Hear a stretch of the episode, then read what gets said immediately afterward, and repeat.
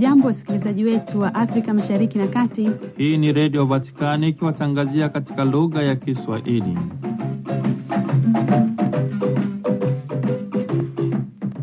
Ni kwa mara ngine tena, ndugu msikilizaji wetu wa redio Vatikani, ninaokaribisha kusikiliza yanayojiri ndani ya viunga hivi. Kwanza ni muhtasari wake katika katekesi ya Papa Francisco, ikiwa ni ya tisa ya mzunguko kuhusu fadhila na mizizi ya dhambi, amejikita na kipengele kingine cha wivu na majivuno. Awali, wivu hauwezi kuvumilia furaha ya wengine. Pia ina msingi wake wa wazo la uongo la Mungu ambaye mantiki yake ni upendo. Majivuno kwa kawaida ni umimi mbaya, wanyonya wengine kwa kujaribu kila wakati kushinda. Dawa ni upendo wa bure na kutambua kwamba Mungu yupo katika udhaifu binafsi wa mtu. Tarehe mosi Machi itakuwa ni kumbukumbu ya miaka ishirini na mitano tangu kuanza kutumika kwa mkataba wa kupiga marufuku mabomu yasiyolipuka ardhini ambayo yanaendelea kuwalenga raia wasio na hatia, hasa watoto, hata miaka mingi baada ya kumalizika kwa uhasama.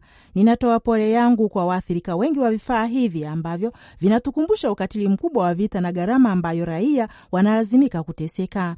Ni wito wa Baba Mtakatifu Francisco mara baada ya katekesi yake, ambapo kwa sauti ndogo ameweza kusoma yeye mwenyewe. Baba Mtakatifu Francisco amekutana na washiriki wa sinodi ya kanisa la kipatriaki la Kiarmenia la Kilikia, na kutokana na mafua, hotuba yake imesomwa na mshirika wake, ambapo wazo ni la familia zinazohamishwa, na anatumaini kwamba kilio cha amani pia kitagusa mioyo isiyojali mateso ya maskini.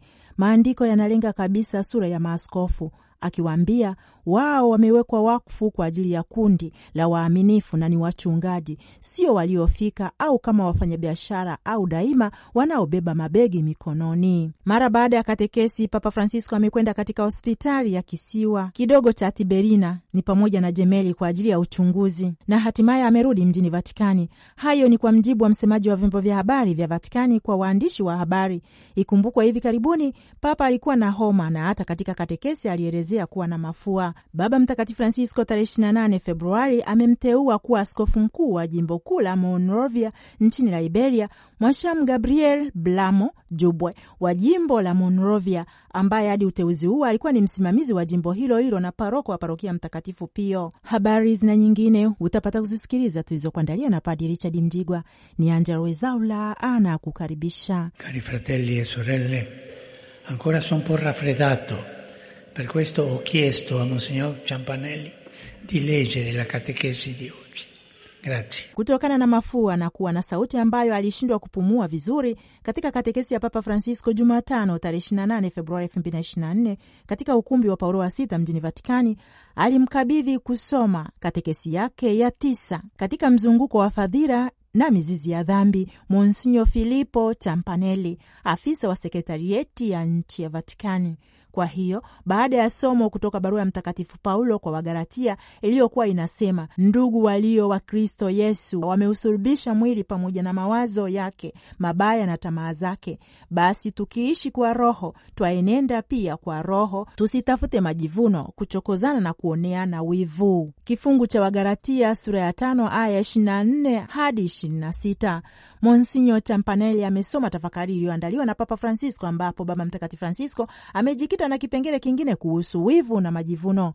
Leo tuchunguze maovu mawili mabaya ambayo tunapata katika orodha kuu ambazo mapokeo ya kiroho yametuachia: wivu na majivuno.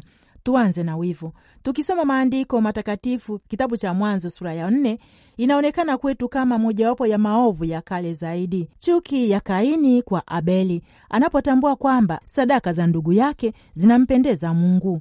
Kaini alikuwa mzaliwa wa kwanza wa Adamu na Eva. Alikuwa amechukua sehemu kubwa zaidi ya urithi wa baba yake. Hata hivyo, ilitosha kwa Abeli, kaka mdogo, kufaulu katika jambo dogo ili Kaini awe na hasira.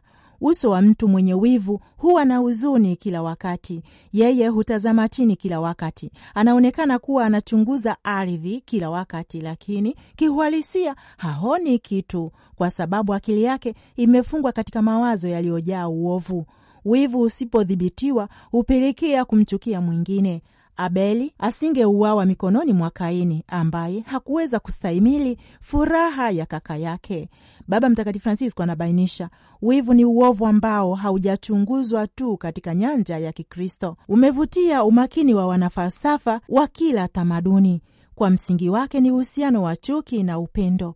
Mtu hutamani uovu kwa mwingine, lakini kwa siri hutamani kufanana naye. Nyingine ni kama onekano kwa vile ambavyo tungependa kuwa na vilevile vile, sisi tulivyo kweli.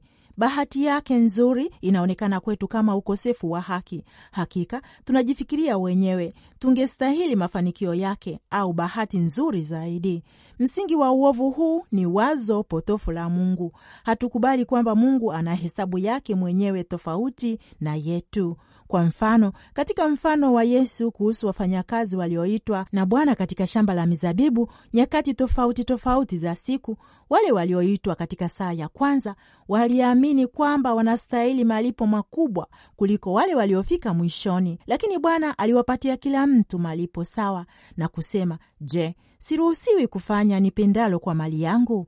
Au mnachukia ukarimu wangu? Rejea Mathayo sura ya ishirini aya kumi na tano. Tafakari ya Papa inaendelea. Tungependa kulazimisha mantiki yetu ya ubinafsi kwa Mungu. Badala yake, mantiki ya Mungu ni upendo. Mambo mazuri yanayotupatia yana lengo la kushirikishwa. Ndiyo maana Mtakatifu Paulo anawaasa wa Kristo, mpendane ninyi kwa ninyi kwa upendo wa kidugu, ninyi kwa ninyi katika kuonyesha heshima. Papa ameongeza, hapa kuna dawa ya wivu.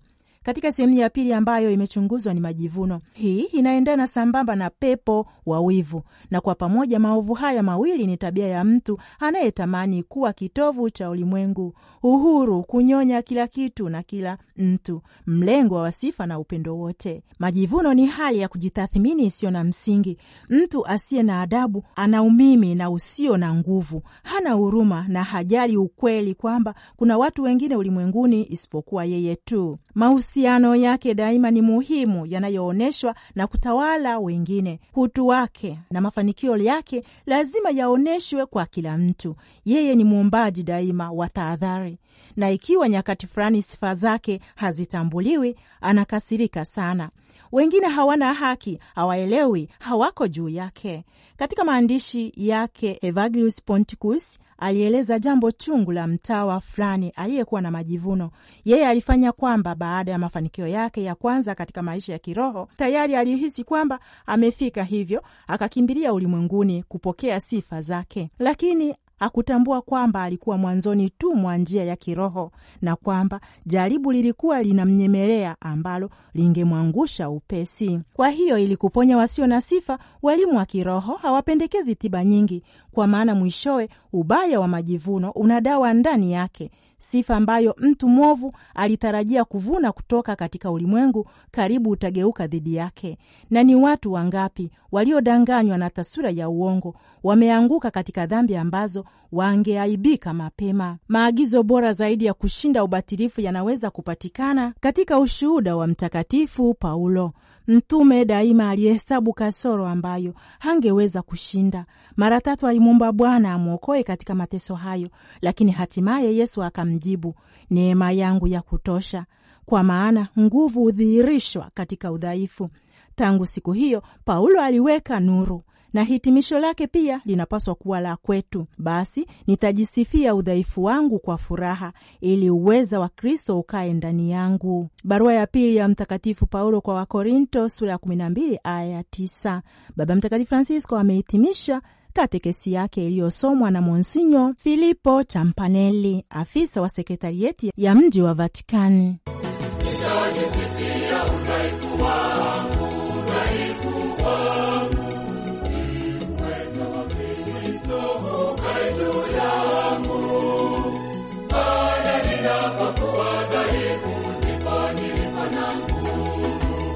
Njaa, vurugu, mauaji, kuhama, ukiukwaji wa haki za binadamu, na kana kwamba haitoshi, hata mabomu ya ardhini ya kupambana, ambapo husababisha vifo na ulemavu wa raia wasio na hatia hata baada ya miaka, dhidi ya vifaa hivi vya hila ambavyo vinatukumbusha juu ya matokeo makubwa ya vita na katekesi ya Papa Francisco kwenye ukumbi wa Paulo wa Sita mjini Vatikani, akiwa bado na mafua kutokana na homa ya siku za hivi karibuni. Baba Mtakatifu Francisco mara baada ya mshirika wake Monsinyo Filipo Champanelli kusoma katekesi yake huku akisafisha koo lake, na yeye mwenyewe alichukua fursa ya kutoa wito huku akilaani zana za uharibifu na pia vifo. Kwa njia hiyo, Baba Mtakatifu Francisco amesema Primo marzo ricorrerà il 25 anniversario dell'entrata in vigore della Convenzione sull'interdizione delle mine antipersone Tarehe mosi Machi itakuwa kumbukumbu ya miaka ishirini na mitano tangu kuanza kutumika kwa mkataba wa kupiga marufuku mabomu ya kutegwa ardhini ambayo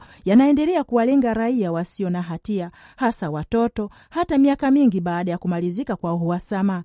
Ninaelezea ukaribu wangu kwa waathiriwa wengi wa vifaa hivi vya hila ambavyo vinatukumbusha ukatili mkubwa wa vita na gharama ambayo raia wanalazimika kuteseka. Katika suala hili, ninawashukuru wale wote wanaotoa mchango wao kusaidia waathirika na kusafisha maeneo yaliyochafuliwa.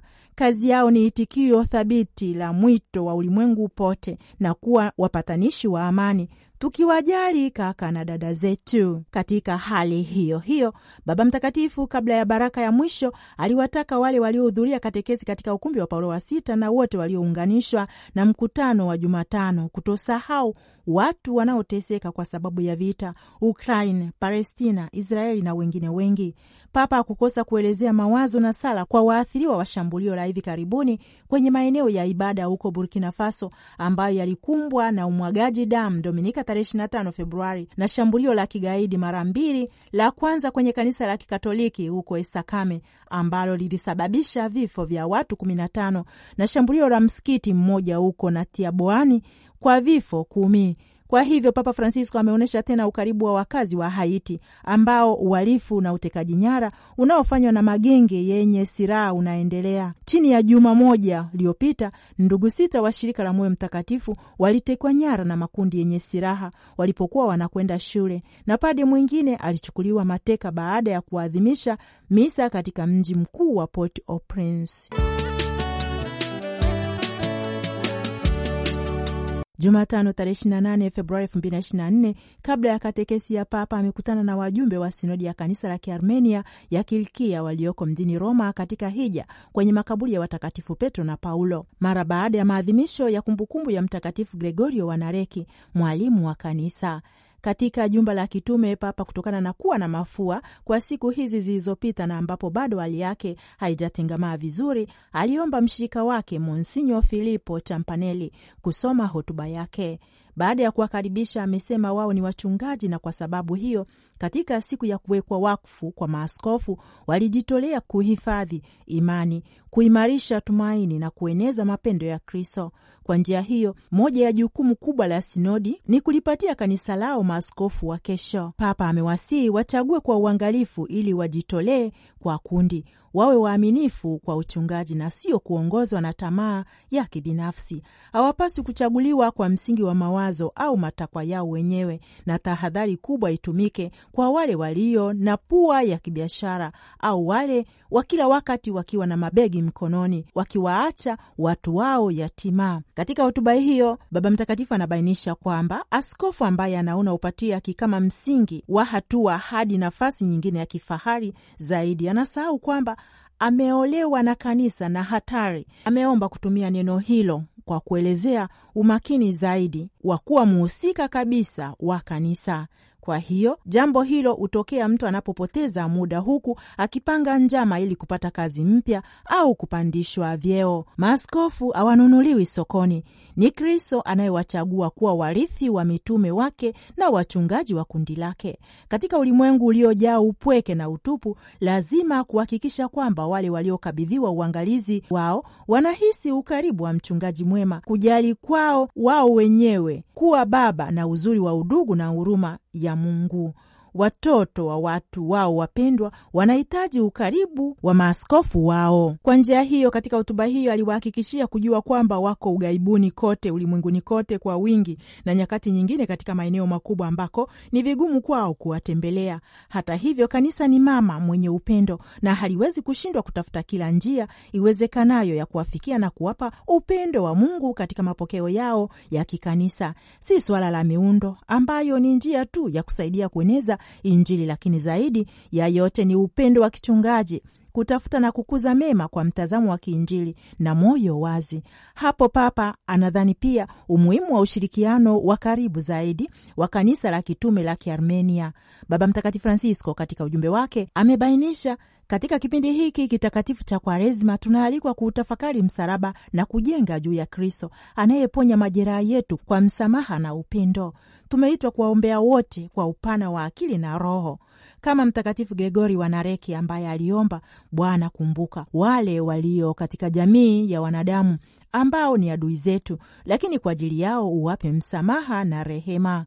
Akiwa na maono ya kinabii yenye kutokeza, aliongeza hivi: msiwaangamize wale wanaonipiga taya zao, bali wabadilisheni, ondoeni mwenendo mbaya wa kidunia na mpande wema ndani yangu na ndani yao. Kwa kuongeza, Baba Mtakatifu amesisitiza kwa viongozi hao kuwa pamoja na makuani, mashemasi, wanaume na wanawake waliowekwa wakfu na waamini wote wa kanisa lao wana jukumu kubwa. Mtakatifu Gregori wa Nareki alileta nuru ya Kristo kwa watu wa Armenia ambao walikuwa wa kwanza kama vile kukaribisha nuru hiyo katika historia yao. Kwa sababu hiyo, wao ni mashahidi na kana kwamba ni wazaliwa wa kwanza wa nuru hiyo, mapambazuko yaliyoitwa kuangaza miale ya unabii wa Kristo katika ulimwengu ambao mara nyingi unapendelea giza la chuki, migawanyiko, vurugu na kisasi. Na kwa hiyo alisema wanaweza kumkumbusha kwamba kanisa lao sio kubwa kwa idadi. Hata hivyo, wakumbuke kwamba Mungu anapenda kufanya maajabu na wale walio wadogo. Kwa mantiki hiyo, tafadhali wasiache kuwajali wadogo na maskini. Baba Mtakatifu Francisco tarehe 28 Februari amemteua kuwa askofu mkuu wa jimbo kuu la Monrovia nchini Liberia Mwasham Gabriel Blamo Jubwe wa jimbo la Monrovia, ambaye hadi uteuzi huo alikuwa ni msimamizi wa jimbo hilo hilo na paroko wa parokia Mtakatifu Pio. Askofu mteuro Gabriel Blamo Jubwe alizaliwa tarehe 7 Septemba 1958 huko Lagos, Nigeria. Baada ya kumaliza majiundo yake katika seminari kuu ya Mtakatifu Paulo huko Balnanga, Liberia, tarehe 18 Desemba 1983 alipewa daraja ya takatifu la upade kwa ajili ya jimbo kuu la Monrovia. Alishika nyadhifa mbalimbali na kuendelea na masomo, nafasi ya kichungaji katika jimbo kuu kuanzia 1983 hadi 86, shahada ya uzamivu katika liturujia katika chuo kikuu cha kipapa cha Mtakatifu Anselmo jijini Roma 86 hadi 91, mwanachama wa baraza la washauri wa jimbo kuu la Monrovia 2006 2021 na ni mwandishi wa baadhi ya maandishi pamoja na matangazo ya redio na ni mjumbe wa bodi mbalimbali mbali na paroko wa parokia Mtakatifu Pio wa kumi. Tangu 2021 amekuwa msimamizi wa jimbo kuu la Monrovia.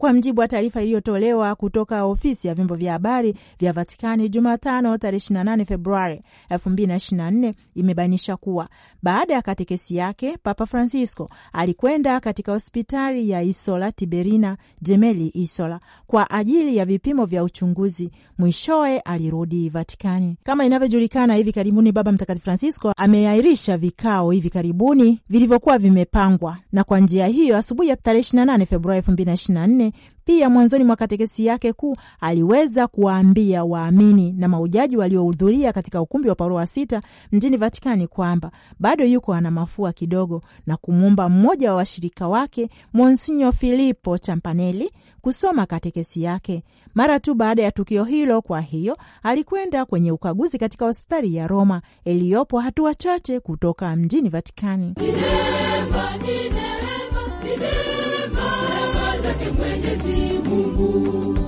Ndugu msikilizaji wa redio Vatikani, malezi ni matendo yote yanayofanywa na wazazi, walezi na jamii kwa lengo la kumlea, kumkuza, kumlinda na kumwendeleza mtoto kimwili, kiakili, kijamii, kihisia, kiuto na kimaadili, ili aweze kuishi, kukua vizuri na kukubalika na jamii. Ili mtoto aweze kukua katika misingi hiyo muhimu, yapo mambo msingi ambayo wazazi wanapaswa kuyazingatia wakati wote wa malezi na makozi. Mambo hayo ni pamoja na afya bora, kwani anahitaji kupatiwa kinga zote dhidi ya maradhi ya kuambukiza kwa njia ya chanjo na kupatiwa tiba mara anapougua.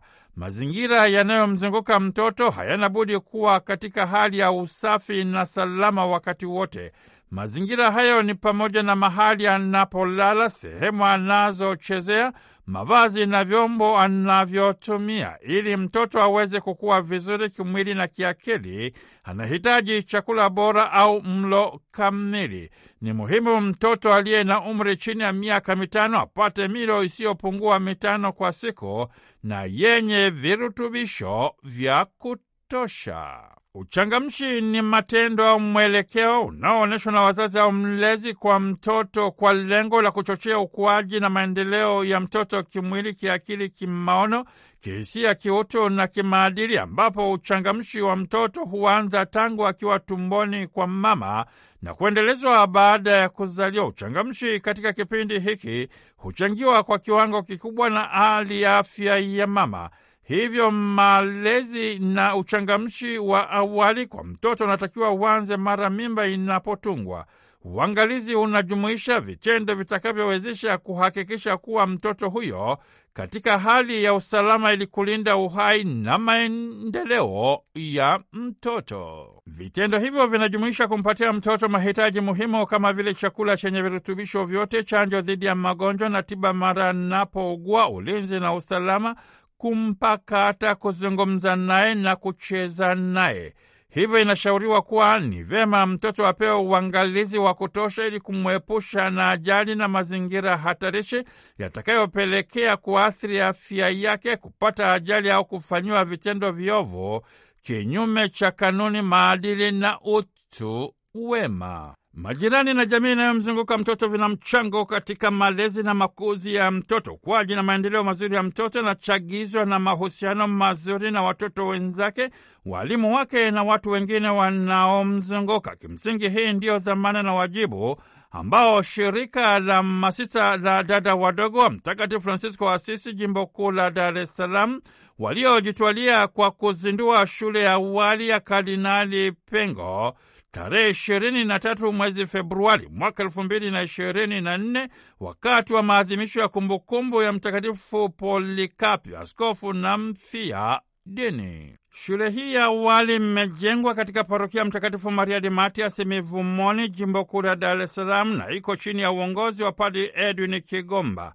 Ilikuwa ni tarehe 21 Februari mwaka 1998 Mtakatifu Yohane Paulo wa Pili alipomteua na kumsimika Kardinali Polikapu Pengo kuwa ni kardinali takribani miaka ishirini na sita iliyopita. Hii ndiyo historia inayoandikwa na shule ya awali ya Kardinali Pengo, askofu mkuu mstaafu wa jimbo kuu la Dar es Salaam.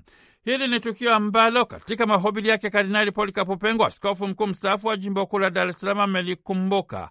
Amelishukuru shirika la dada wadogo wa Mtakatifu Francisco jimbo kuu la Dar es Salaam kwa kumuenzi alipokuwa anafanya kazi, pia kumbukizi ya Mtakatifu Polikapi. Mungu katika malaika wake na watakatifu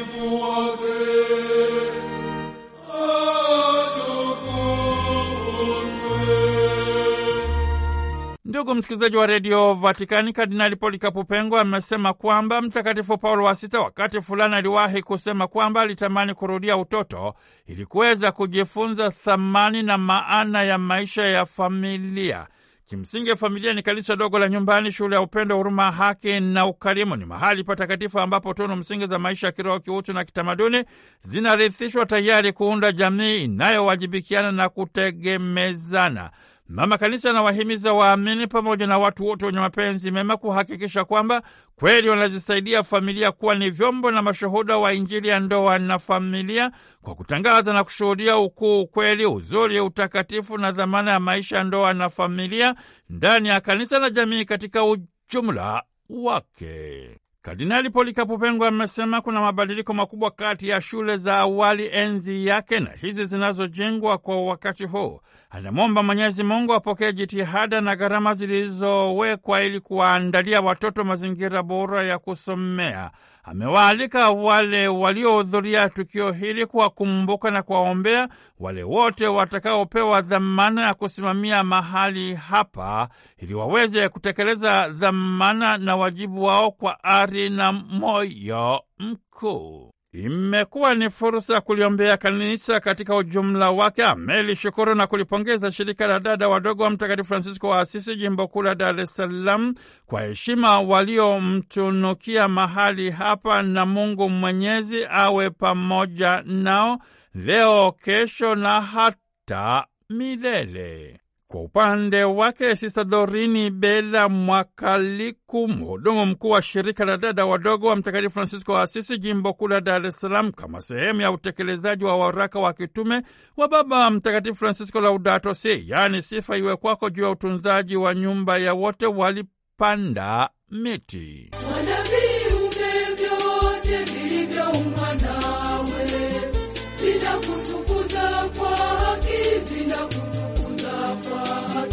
Ndugu msikilizaji wa redio Vatikani, Baba Mtakatifu Francisco anaonekana kufuata nyayo za Mtakatifu Francisco wa Asisi kwa kuimba utenzi wa sifa na shukurani kwa Mwenyezi Mungu muumba wa mbingu na dunia, na kwa kukazia umuhimu wa kutunza mazingira kama sehemu ya mchakato wa utekelezaji wa haki, kwani uharibifu wa mazingira unalinganishwa na umaskini. Anaihimiza jamii pamoja na kuendelea kutunza furaha, amani na utulivu wa ndani, mambo ambayo ni sawa na chanda na pete na kamwe hayawezi kutenganishwa. Baba Mtakatifu Francisco katika waraka huo anapembua kwa kina na mapana jinsi ambavyo uharibifu wa mazingira unavyohitaji kuwa na uongofu wa kiikolojia kwa kuwa na mageuzi makubwa katika maisha, ili kweli mwanadamu aweze kuwajibika katika utunzaji wa nyumba ya wote. Hii ni dhamana ya kijamii inayopania pamoja na mambo mengine kung'oa umaskini kwa kuwajali maskini pamoja na kuwahakikisha kwamba rasilimali ya dunia inatumika sawa na kwa ajili ya mafao, ustawi na maendeleo ya wengi. Ndugu msikilizaji wa redio Vatikani, kwa niaba ya Danieli Lingwentu kutoka Jugo Media Msimbazi Senta jijini Dar es Salaam, kama kawa ni mtoto wa mkulima, Padri Richard Mjigwa. Turudishe sifa, utukufu na enzi kwa Mungu aliyetuumba, na tuwe na hofu kwake, kwani yeye anatupa yote. Tunayaweza yote katika yeye peke yake, tunayaweza haya yote ni kwa yeye atutiaye nguvu. Kweli ni neema, ni neema, ni neema, ni neema, neema zake Mwenyezi Namnamna mpendwa msikilizaji wa redio Vatikani, ndipo tumefikia mwisho wa habari zetu za leo tulizokuandalia. Kwa niaba ya Padre Richard Mjigwa ni Angela Wezaura akikuaga. Tumsifu Yesu Kristo, Laudetur Yesus Kristus.